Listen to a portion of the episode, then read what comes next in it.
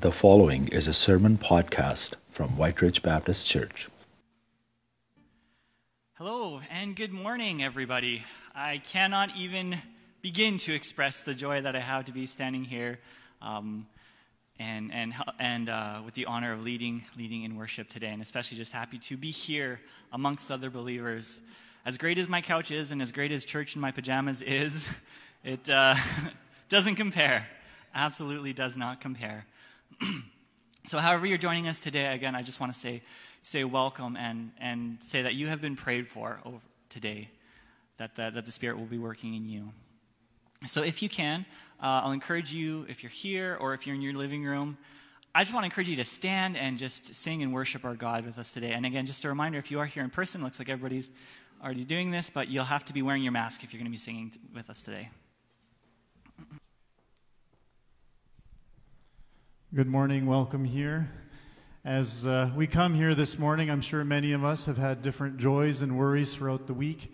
And we come here to be reminded of who we belong to. That's the most important thing is that we belong to a loving Father, that we get our identity with Him, and that we're reminded of that identity as we get together. And as a church, we want to invite other people to join our family so that they can enjoy the goodness of God as well.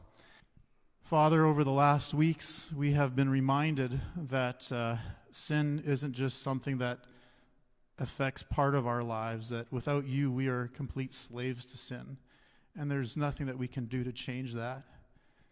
And we're so thankful, Lord, that in your grace, you make us aware of that reality, that we can't save ourselves but that you can save us. And we're so thankful today as we move into the next part of Romans 3 to be learning about your good news for us through Jesus Christ. We ask for your blessing as we worship you through song, as we listen to your word, and ask that you open our hearts to receive from you today the truth that can change our perspective in daily living and how the way we respond to people who don't yet know you, Lord, and for ourselves just to live in the grace that you've given us. We thank you so much for who you are. We ask that you help us to know you more and grow in our love of each other as we grow in our love of you. Thank you so much for this morning. We give it to you in Jesus' name. Amen. Right now, we're going to be blessed by listening to the scripture uh, from Shelley Cumming. Good morning, church family. My name is Shelley Cumming, and I have the privilege of sharing the scripture passage for today. It's found in Romans 3, verses 21 to 26. But now the righteousness from God apart from the law has been made known, which the law and the prophets testify. This righteousness from God comes through faith in Jesus Christ to all who believe. There is no difference, for all have sinned and fall short of the glory of God, and are justified freely by his grace through the redemption that came by Christ Jesus. God presented him as a sacrifice of atonement through faith in his blood. He did this to demonstrate his justice, because in his forbearance he left the sins committed beforehand unpunished. He did it to demonstrate his justice at the present time, so as to be just and the one who justifies those who have faith in Jesus. God bless the reading of his word.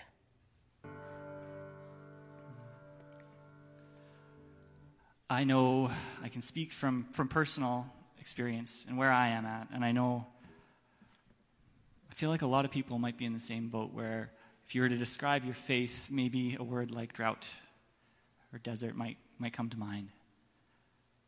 Um, it's, uh, we were created as humans, and especially as in the image of Christ, to be in, in fellowship and in communion with one another and with the Holy Spirit. And I know it's, it's been difficult. Um, and I've always found that one of the best ways to build faith for myself because I'm, it is to, is to profess truths about God with my mouth. To say these things aloud that I, I will read and I will believe and I will internalize.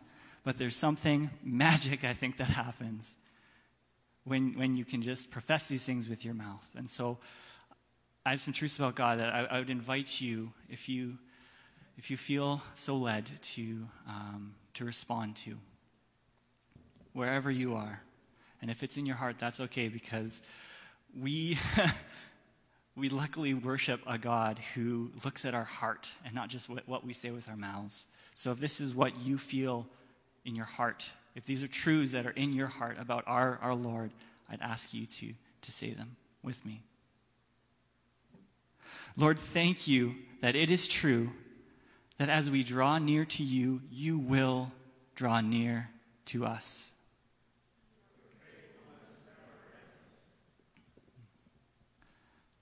I believe in a sovereign God who sent his Son to die for me.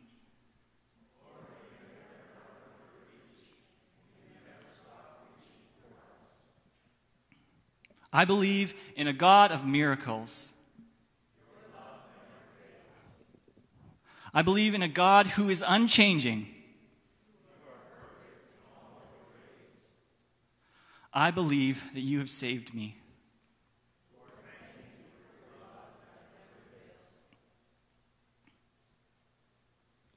I changed it up on you guys a little bit. Curveball.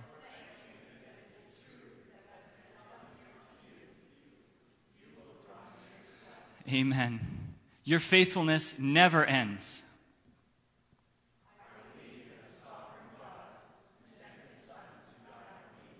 Lord, we are never out of your reach, and you will never stop reaching for us. And your love never fails. You're perfect in all of your ways. Lord, thank you for your love that never fails.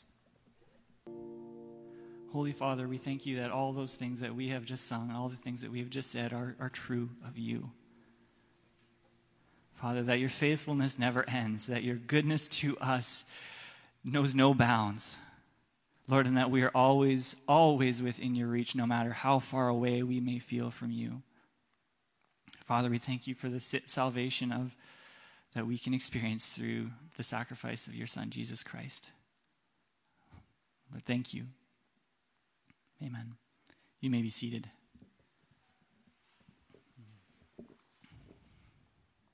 So I'm sure a lot of you have heard of uh, the proposed bill uh, C7, and actually we just have a video uh, response to that that we're going to watch together.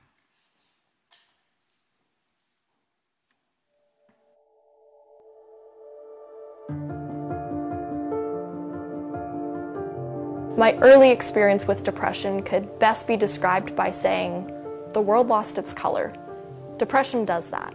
I was 14 years old when it started. I didn't understand what was happening to me, and that made it really hard. I began to self harm, and then I struggled with anorexia, then bulimia. I was 15 when I first tried to kill myself, and I attempted suicide seven times in the years that followed. It was on the seventh attempt that I got the closest, and it was then that I realized that in wanting to end my suffering, I might actually do something final. My name is Garafaya Malusis, and I'm speaking about my mental health struggles because I'm scared that doctors could soon be able to end the lives of people suffering with mental illness, people like me. To be honest, if medically assisted suicide had been available when I was in university, I might have used it to end my suffering as soon as I could. Some politicians talk about safeguards that exist to protect vulnerable people from accessing medically assisted death. But I have 10 years of experience pretending to be okay, and no, the proposed safeguards will not protect or save me. You know, some people living with mental illness will thank you for making it possible for them to die. But that's the problem. Because in two years, in four years, that same person will not thank you. And that's why I'm here. I'm the future version of myself who survived to tell you this. In moments of crisis, you're not planning for the future. And so when I self harmed and when I attempted suicide, I wasn't thinking about what it would mean for me to have scars everywhere, right? I wasn't planning on living that long. And so now I have to deal with the consequences that come with that because there's only so long you can wear long sleeves in Canada. I mean, it does get warm eventually. So I'm still here, but it's a struggle, and life is like that. There are still highs and lows, and the things I've considered and tried do come back to me. That's why this scares me. Because had someone been willing to assist my suicide during one of those lows, I know the life I've lived would not have happened.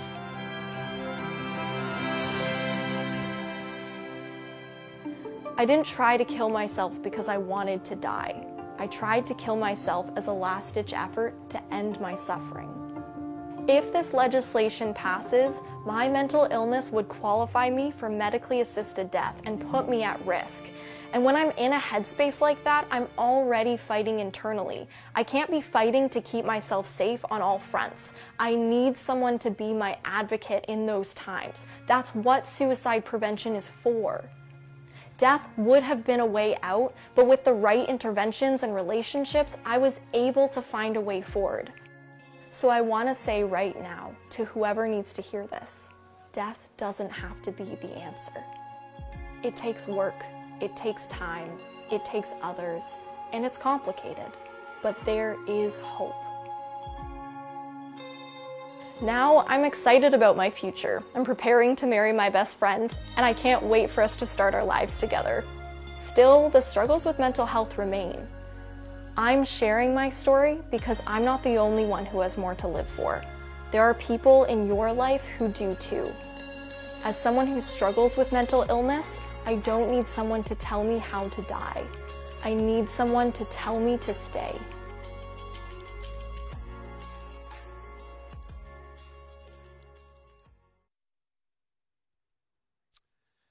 Amen. That was a courageous young woman to record her story and put it out to the world. And uh, as um, she said, I don't need someone to tell me how to die, I need someone to tell me to stay.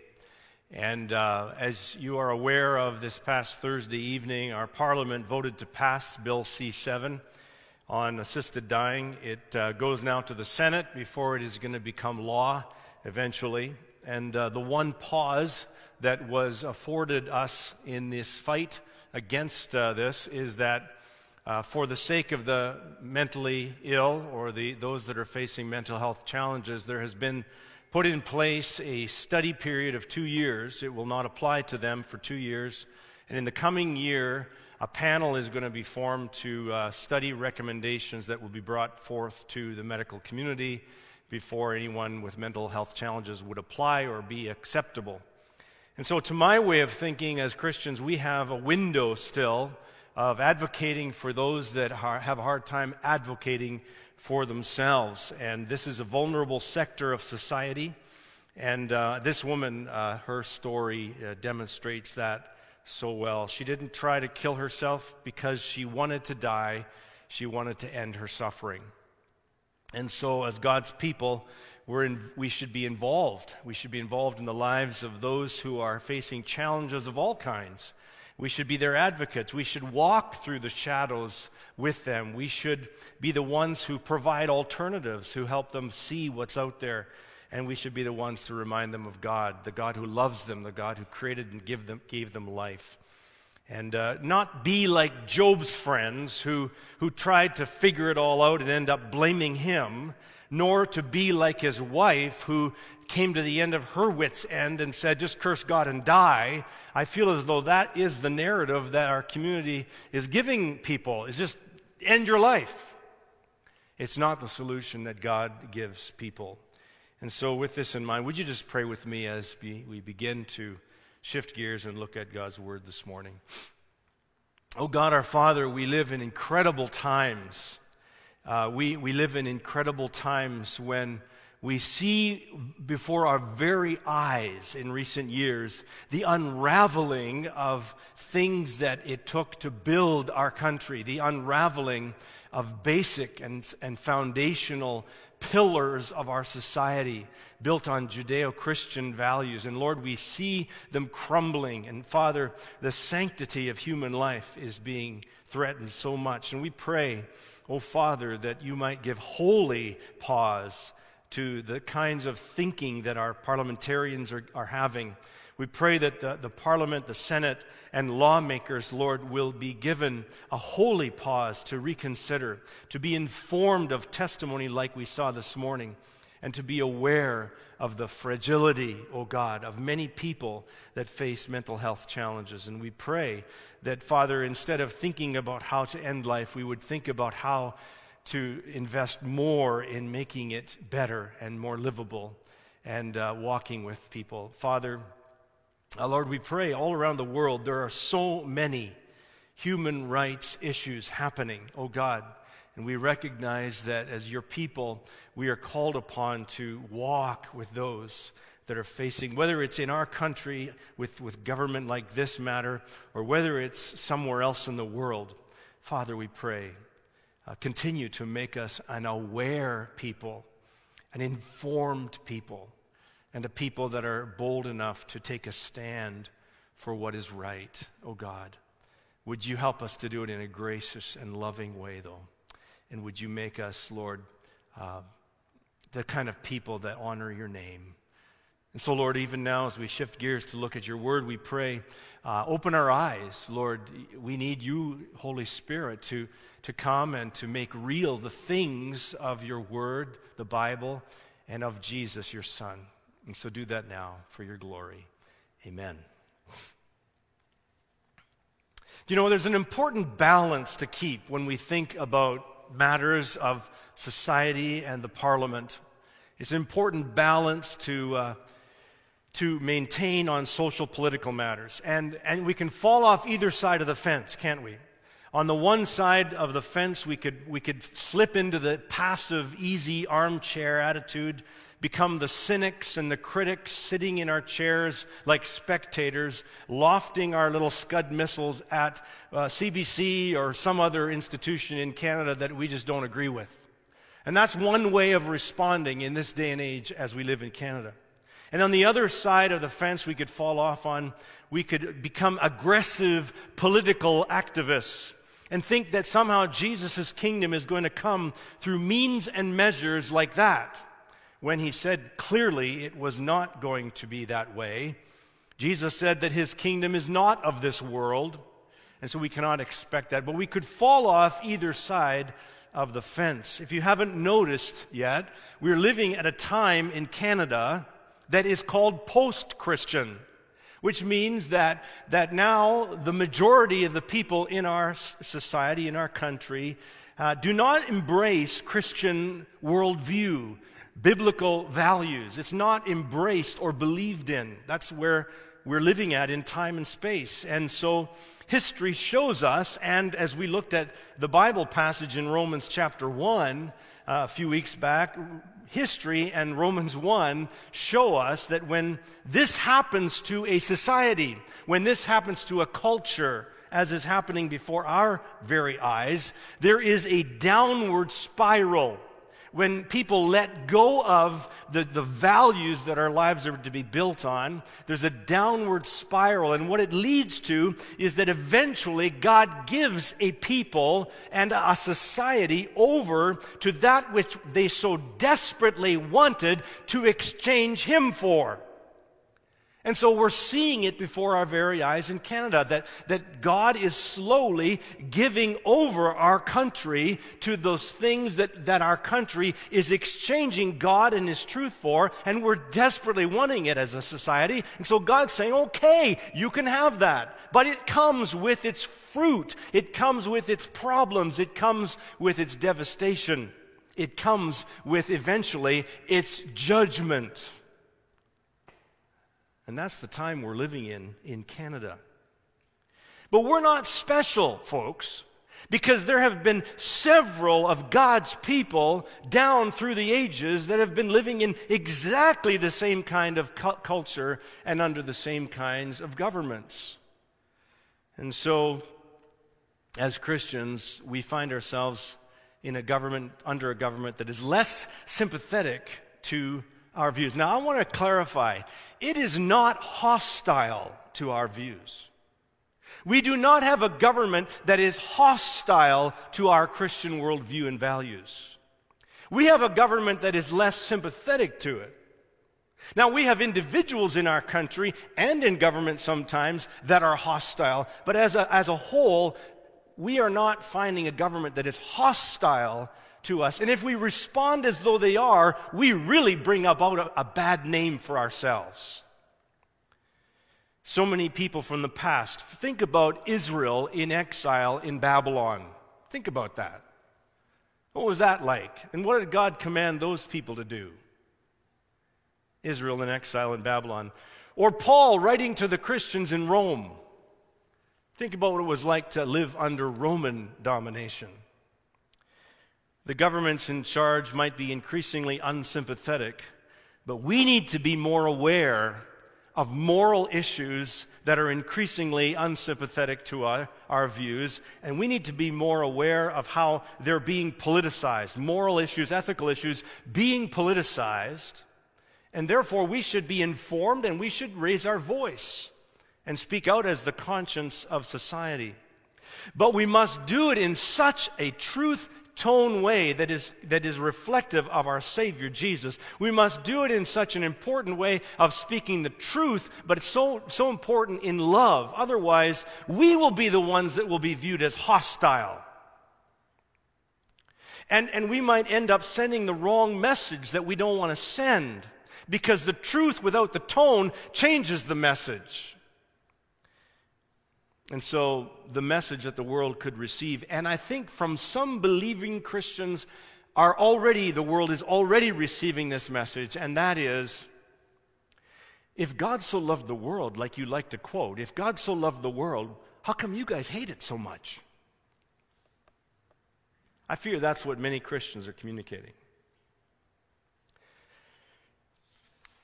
Christ's kingdom will not come by political means.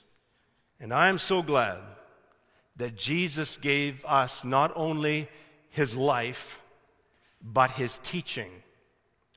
So that he not only showed us in his life, but he taught us through his life how to put it all together.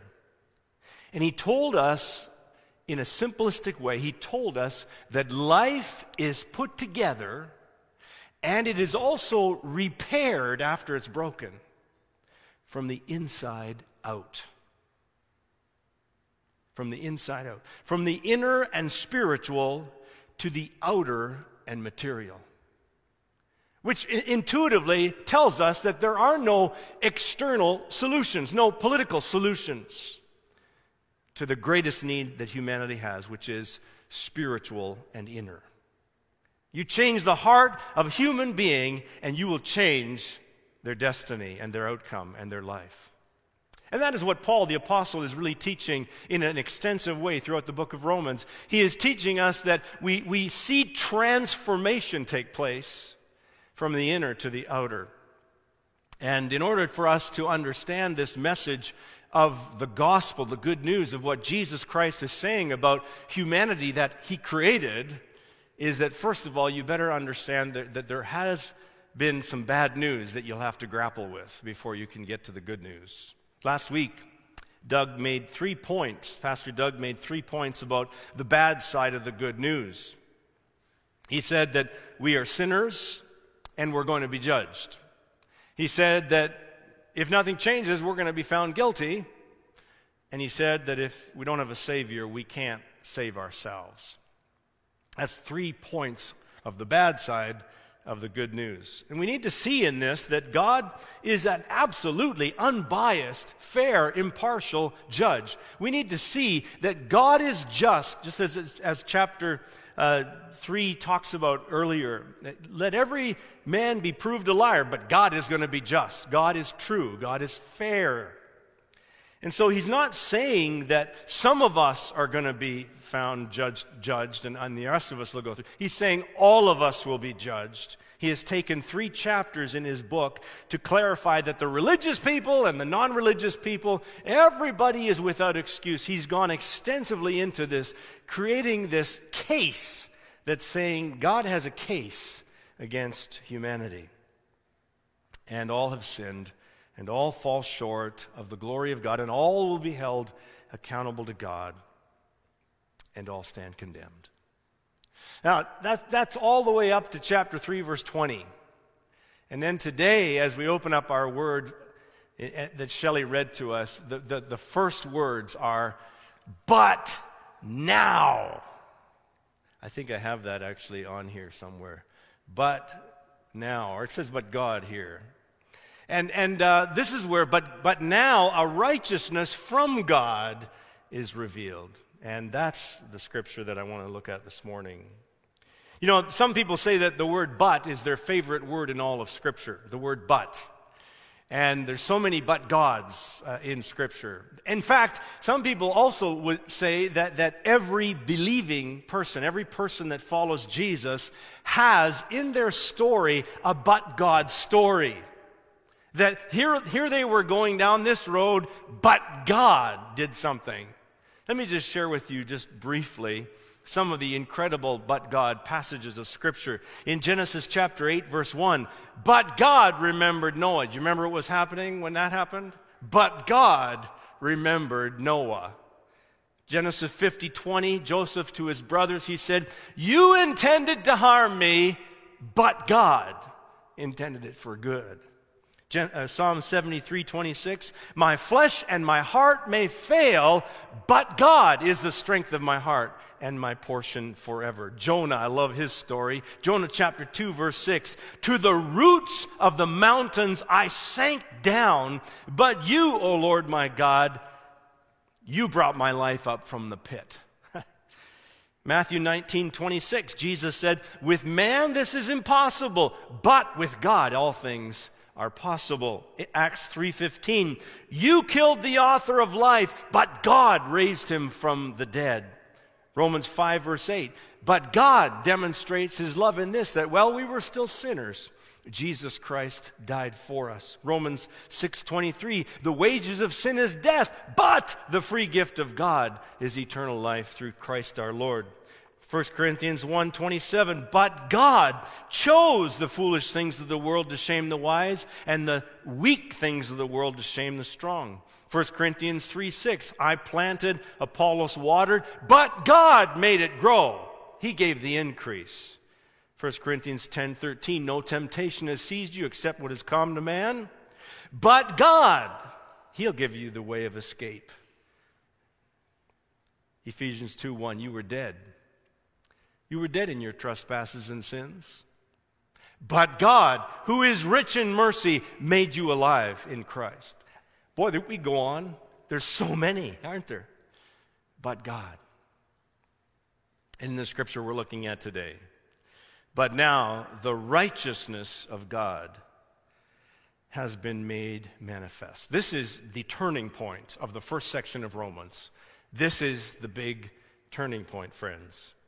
And before we look further into it, one thing that I must point out about the Greek language, and I call it, it's called Koine Greek. It's not the Greek that's spoken in Greece today.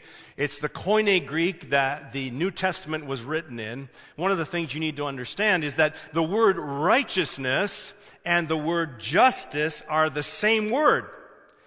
It's synonymous. So it is the dikaiosune theou in Greek, it's the justice of God or the righteousness of God. Same difference. If you speak Spanish, you'll know that la justicia de Dios is the righteousness of God or it's the justice of God. It's the same word. And when they come to translating the Bible, they have to decide do we put in justice here or do we put in righteousness here?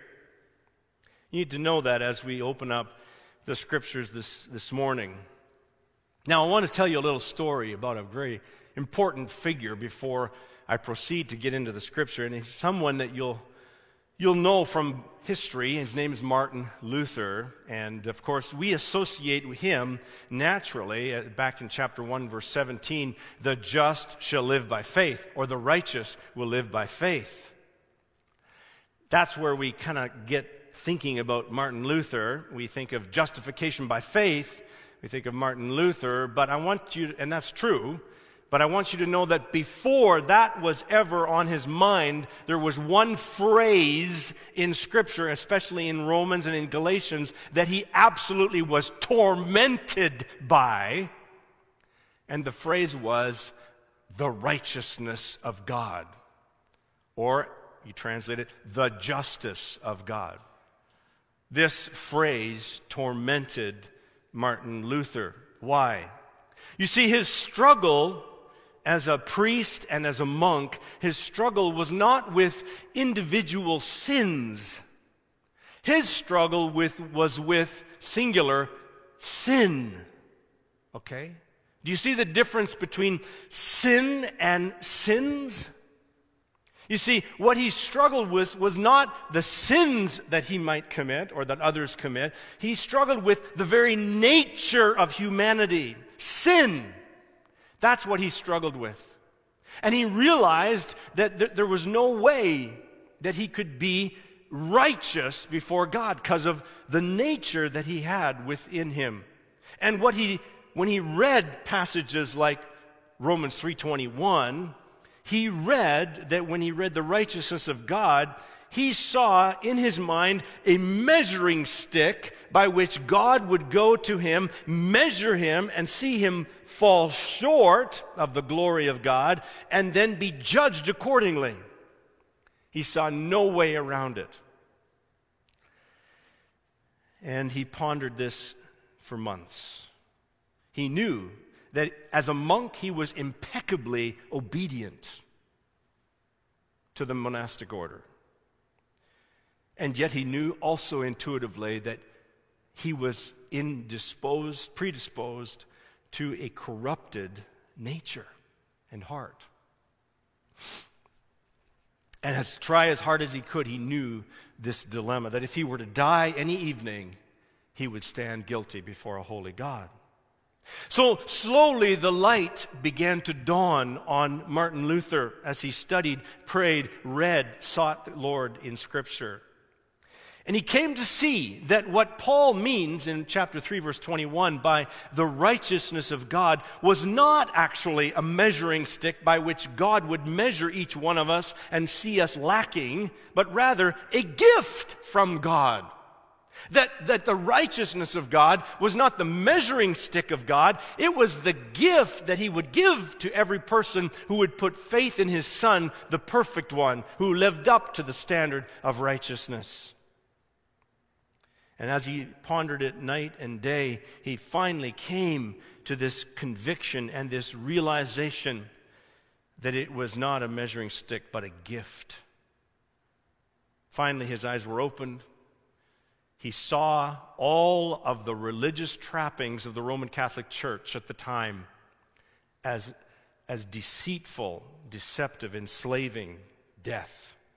All the indulgences being sold, the holy relics, the penance, deceiving people who were seeking, truly seeking after God. And so finally, on October the 31st, 1517, all Saints' Day, the eve of All Saints' Day in Wittenberg, Germany, when Martin Luther could bear it no more just as all of the holy trinkets and the relics of the past were being set out for display to make more money for the church on the backs of the poor and give them false assurances of a right standing with God, Luther fired his shot across the bow, warning the church of his protest. He went to the castle church in Wittenberg, Germany, and he nailed to the wall of that door his 95 theses. And he made his protest, and thus began the Protestant Reformation. What he exposed in those 95 documents, in those 95 statements, what he exposed more than anything else was the corrupt business of the church selling grace. Selling grace. That's what was wrong when in the Word of God it was meant to be a free gift, already purchased at the cross of Jesus Christ in full. I want to say four things this morning about the righteousness of God. And the first thing we want to say about the righteousness of God is that it is apparent only in Jesus Christ and it is apart from the law. Paul writes in 21 that it's been made manifest. The word manifest means to appear. It's the same word that John uses in his first chapter of his gospel. When the John the Baptist come and he's baptizing, he says, Behold, the Lamb of God who takes away the sin of the world. And it says in verse 31, John the Baptist says, I came baptizing, I came baptizing with water so that he could be made manifest, that he could be revealed, that he could appear. And so the first thing that I want you to know about the righteousness of God is that it is not a thing. It is not an it. The righteousness of God is not a code. It's not a standard. The righteousness of God is not a measurement. The righteousness of God is a person. Jesus. That's the righteousness of God. And Jesus, as the righteousness of God, was revealed as John the Baptist was out in the wilderness baptizing. He was revealed to Israel and then to the world, and he began his public ministry. And so John, or sorry, Paul can stand on that doctrine. He can say to the Corinthian church in 1 Corinthians 1 verse 30 that Jesus Christ has become for us wisdom from God and righteousness. He has become righteousness for us. On a human level, the only way of removing boasting, because Paul says that let him who boasts boast in the Lord. On a human level, the only way of removing boasting is to demonstrate that no matter how much one lives according to the law, they still fall short. But then, of course, even in that way of thinking, we could boast because I didn't fall as far short as you did. and that's the way we humans think. and so, how is it that God is going to remove boasting? There's a way. And this is a misunderstanding I think many Christians have, even. Because what Paul says in this verse is that there's been a righteousness from God revealed, and it is apart from the law, has nothing to do with the law in that way. It's apart from the law.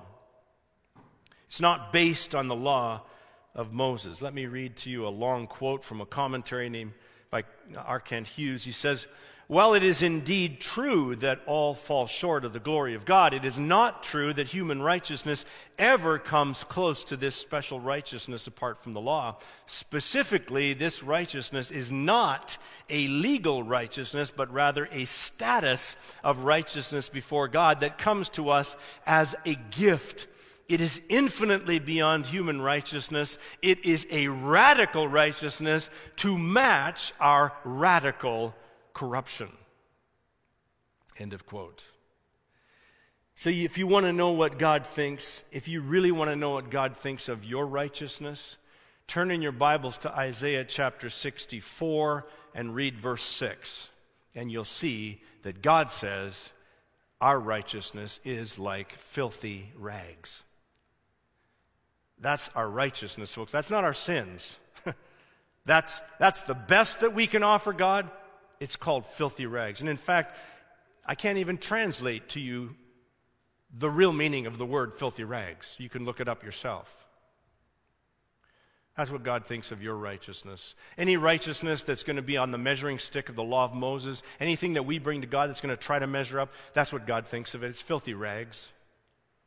It's all tainted with motive and pride and, and, and attitude and self serving and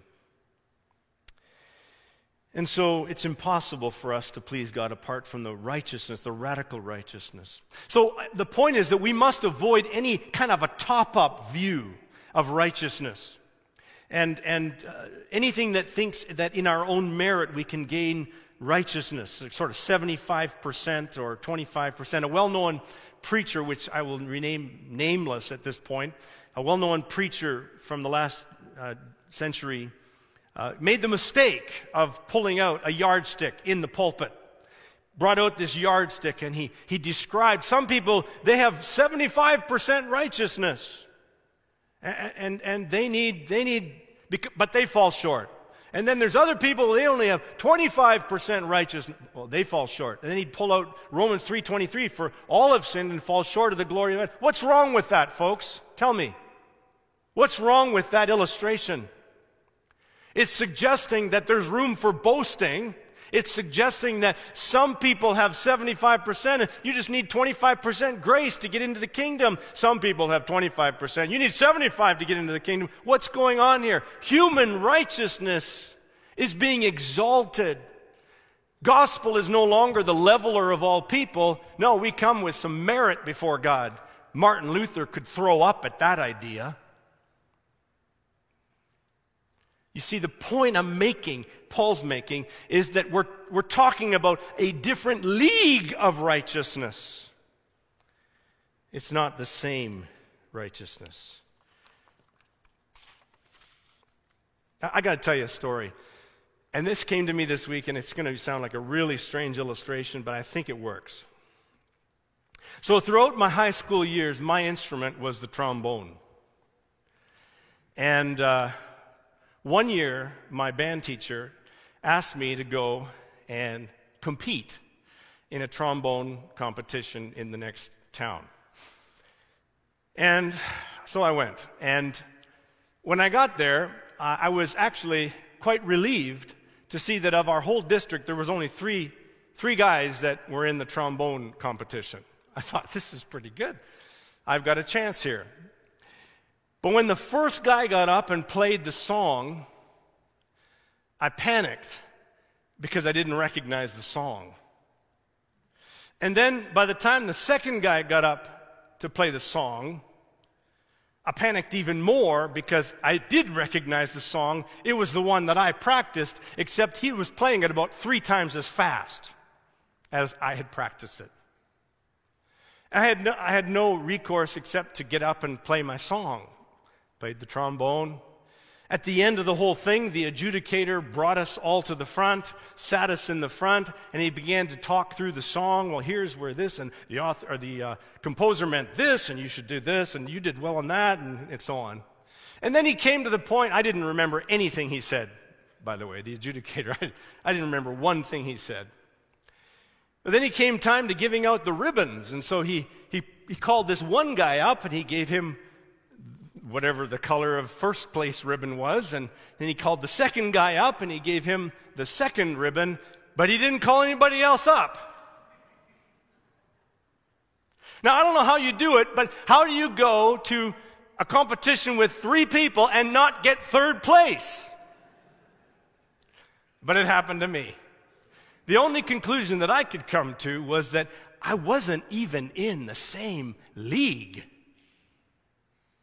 as the guys that played it three times as fast. If we use that illustration to talk about the goodness or righteousness that we could achieve according to the law of Moses compared to the righteousness of God seen in Jesus Christ, it would be like me coming to that trombone competition with the wrong song with a clarinet. It's not even in the same league.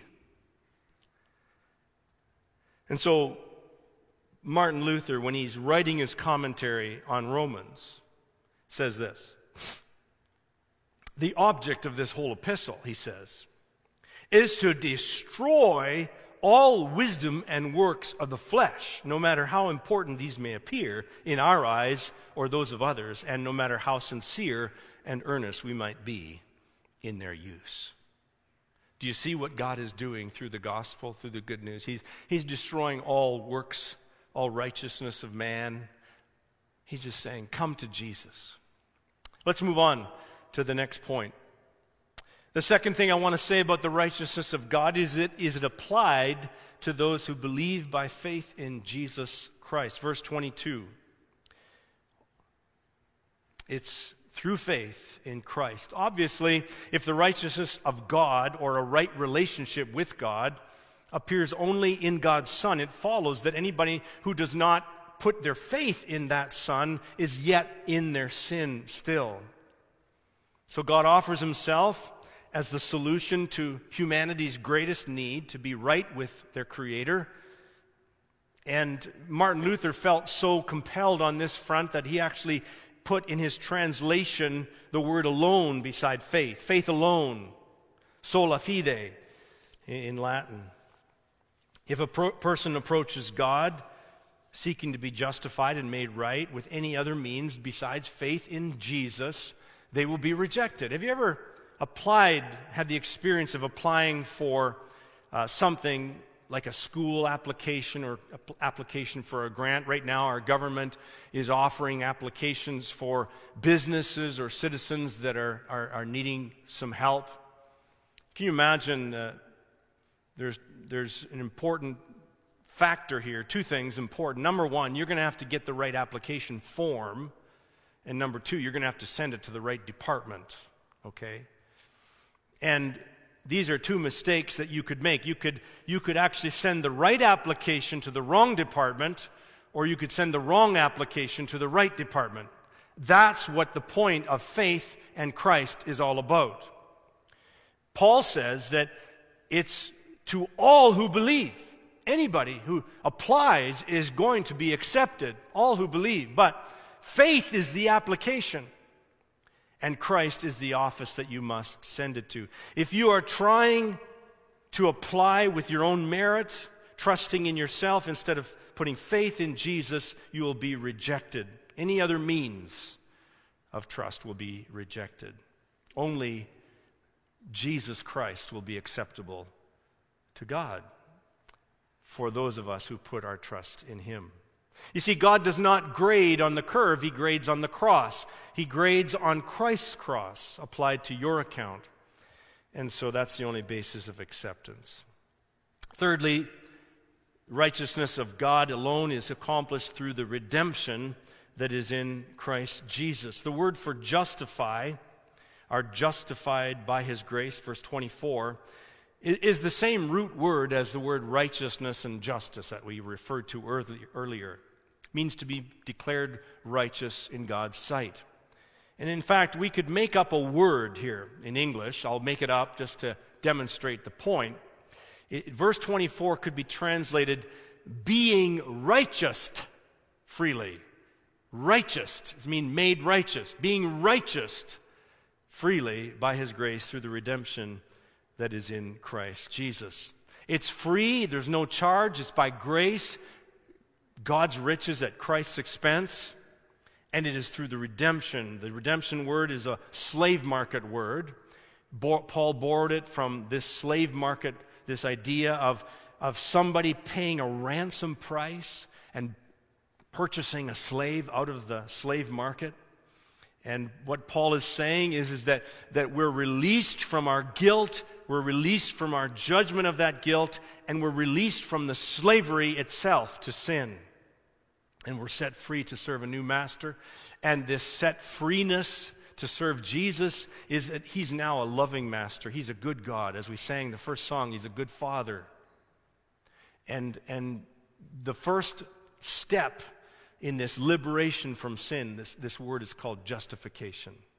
That's the purchase price being paid and us being set free and be, being declared now free and righteous in God's sight.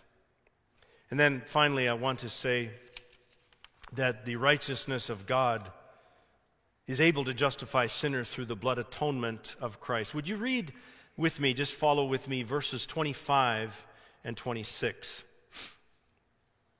It says that God put Jesus forward as a propitiation by his blood to be received by faith. This was to show God's righteousness because in his divine forbearance he had passed over former sins. It was to show his righteousness at the present time, so that he might be just and the justifier of the one who has faith in Jesus. Now, there's a lot in this two verses. Just let's think about what it teaches about the righteousness of God. The righteousness of God is alone able to justify, but how does God justify sinners? In a way that is consistent with his, his justice and his holiness? The answer Paul gives is he does it by offering Jesus as a propitiation, a payment, a atoning sacrifice by his blood, Christ's blood. And the word that is used for a propitiation here is identified with the cover called the mercy seat that was on top of the Ark of the Covenant that is found in the Old Testament. Now, if you go back with me to the Old Testament and to the book of Leviticus, chapter 16, you'll read about this box that God had Israel make. And in it were carried the Ten Commandments and some manna from the wilderness. And, and on the top of the box was what was called a mercy seat. And on that mercy seat, the blood of sacrifices was sprinkled from bulls and goats and sheep. And all those sacrificial animals that were given pre Christ all pointed forward to the Lamb of God, Jesus, who would take away the sin of the world for a once for all sacrifice. But the interesting thing was that not only was that place above the mercy seat where the blood was spilled, so that's the place where the, the wrath of God upon sin was appeased and where fellowship with God could be attained because sin had been dealt with. The only thing removing you and I from God is sin. So now sin is dealt with, the blood has been shed, and now we can have fellowship with God. But at that time, it was only one priest once a year in the very holy of holies. And now what Paul is teaching is, is that Jesus Christ, the once for all sacrifice, has come and he has become the mercy seat. His blood was spilled and his, the wrath of God was dealt with so that we sinners who put our faith in Jesus can now have fellowship with a holy God. But not only that, there's more. In, in Exodus 25 22, that same mercy seat, God tells Moses that that is also the place where he would meet with his people.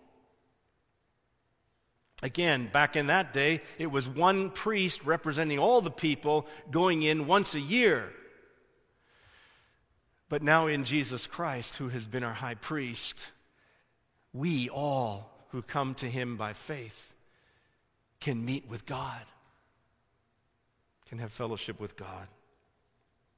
Not an angry God, a God of love. And so, there's more in this scripture, it says that God's forbearance, in his forbearance, he passed over former sins. Again, what are we, what are we talking about? Paul is alluding to the fact that the Passover, Doug referred to it earlier in the announcements, talking about this meal, the Seder meal. The Passover was this incredible event. Remember the story how Israel were, were slaves in Egypt and God had sent plague after plague after plague, and the Pharaoh hardened his heart and would not let Israel go. God was insistent on freeing his people from slavery, even as he is today. And the last plague was the firstborn of every Egyptian household being struck. But every Israelite home that took a yearling lamb and slaughtered the, that lamb as a sacrifice and took its blood and put it on the doorposts of their homes. That night, when the angel of death came from God and saw the blood on the doorpost, the angel passed over those homes and did not bring death to those homes. And the next morning, there was wailing in all of Egypt. But every Hebrew home was safe. Pharaoh got up the next morning and said, Go. And the Israelites were delivered from slavery. And what Paul is saying here is that Jesus is the Lamb of God that takes away the sin of the world. God has passed over not only our sins, if we have put our faith in Jesus, but He has passed over all former sins of the blood that bulls and goats and, and, and lambs were given for because there was a once for all sacrifice given in Jesus.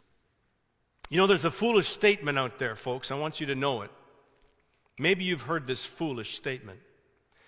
Apparently, I, I can't, can, I can't find the exact source, but it was apparently stated by a, a famous person at some point, and it has been repeated ever since.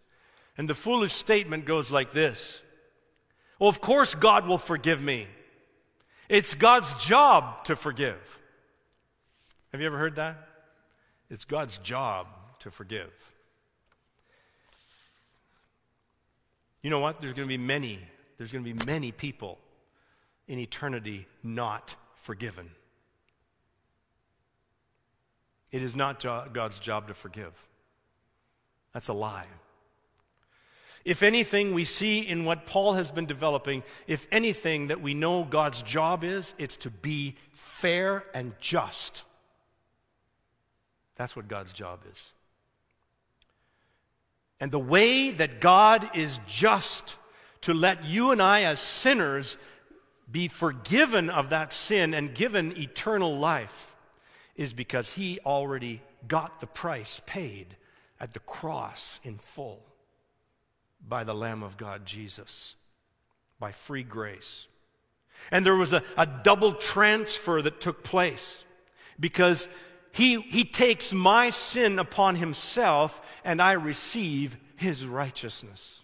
Incredible. That's incredible grace.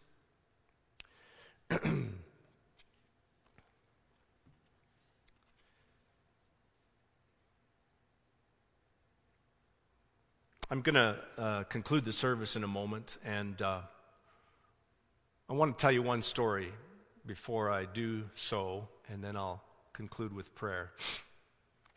And it's a story taken from the ancient Greek poet Homer, who wrote 800 years before Christ. In his work called Iliad, he tells the mythological story of a Trojan warrior named Hector. And this Trojan warrior Hector was going out to fight a battle one day against Achilles and the invading Greeks. And as he was leaving his home for battle, he wanted to hold his little son, a little baby. I think I can't pronounce his name. The baby's, the son's name was Astyanax. He wanted to hold him in his arms as he bid him farewell. But Hector's armor so frightened this little child that he drew back into his nurse's arms and would not go to his own father. Finally, Hector took off his bronze helmet and laid it on a, a table. And then the boy recognized his father.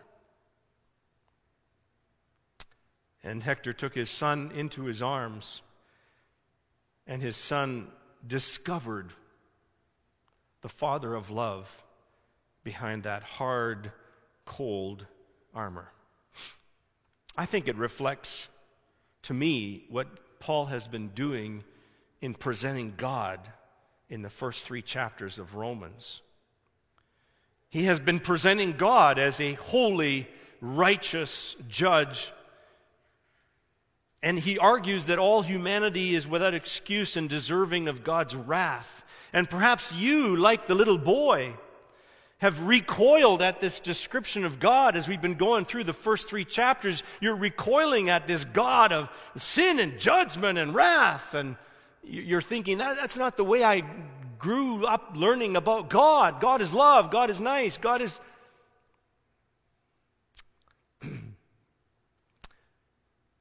Maybe you didn't think that was the God of the Bible, what Paul's been saying for the first three chapters. But I hope that today and in coming days, as the good side of the good news is unpacked even further, I hope that you will begin to see the price that God was willing to pay so that you could be his child, so that you could see his loving father side and not his wrathful judgment side. I hope that you are going to have your eyes opened from the darkness of wrath into the light of God's love, because that's how he thinks of you. You're his created image. You are, he's, you are loved by him. And I hope that you will walk into the sunshine of his love. It's as though, it's as though in chapters 3, 4, Paul is taking off the armor of God to show us the heart of God, the loving Father God, who comes to our rescue, who himself offers us his righteousness because ours was was falling short. I hope you get to know that God. Let's pray. Father, now as we pause, I just ask you, Lord, in this holy moment to, to do your work, Father. Um, Holy Spirit, that um, this message will have landed on not only just our minds that we might understand what is taking place in the scripture here, but Lord, that it might land upon our hearts by your Holy Spirit, that we might have conviction that we fall so far short of being your image bearers. And that it also would, would, would be clear that the incredible love that sent your son Jesus to take our place on the cross, to bear our shame and guilt so that we could be his righteousness before you. Lord, may that also be, be understood in the heart. And anyone, Lord, that comes under the hearing of this message, Lord, I pray that they would just in this moment, if they haven't already, that they would in this moment say, I, I believe this. I believe that I am unrighteous, that the best that I could offer God is going to fall short of what God requires. I don't deserve heaven, I don't deserve forgiveness, but I am going to put my trust in Jesus Christ and what He did. I don't know Him well yet, I have hardly heard about Him, but I'm going to put my trust in Jesus Christ. Lord, I pray that you might have many people come to you. Many people turn to you and see that behind the armor of your justice is a loving Father. We prayed in your name. Amen. Would you stand with me?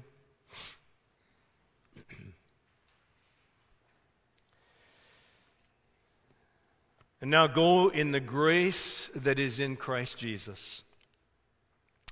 Go into the life that God has waiting for you out there. Go into the world that God has waiting for you, knowing that He's already there in your future self, waiting for you to join Him in the business that He has already lined up for you, in the relationships that He's already aligned with you, in the hard things that you may need to do this week. Go trusting in His righteousness to keep you on the path that He's marked out for you. In the name of the Father, and of the Son, and of the Holy Spirit. Amen. Go in peace.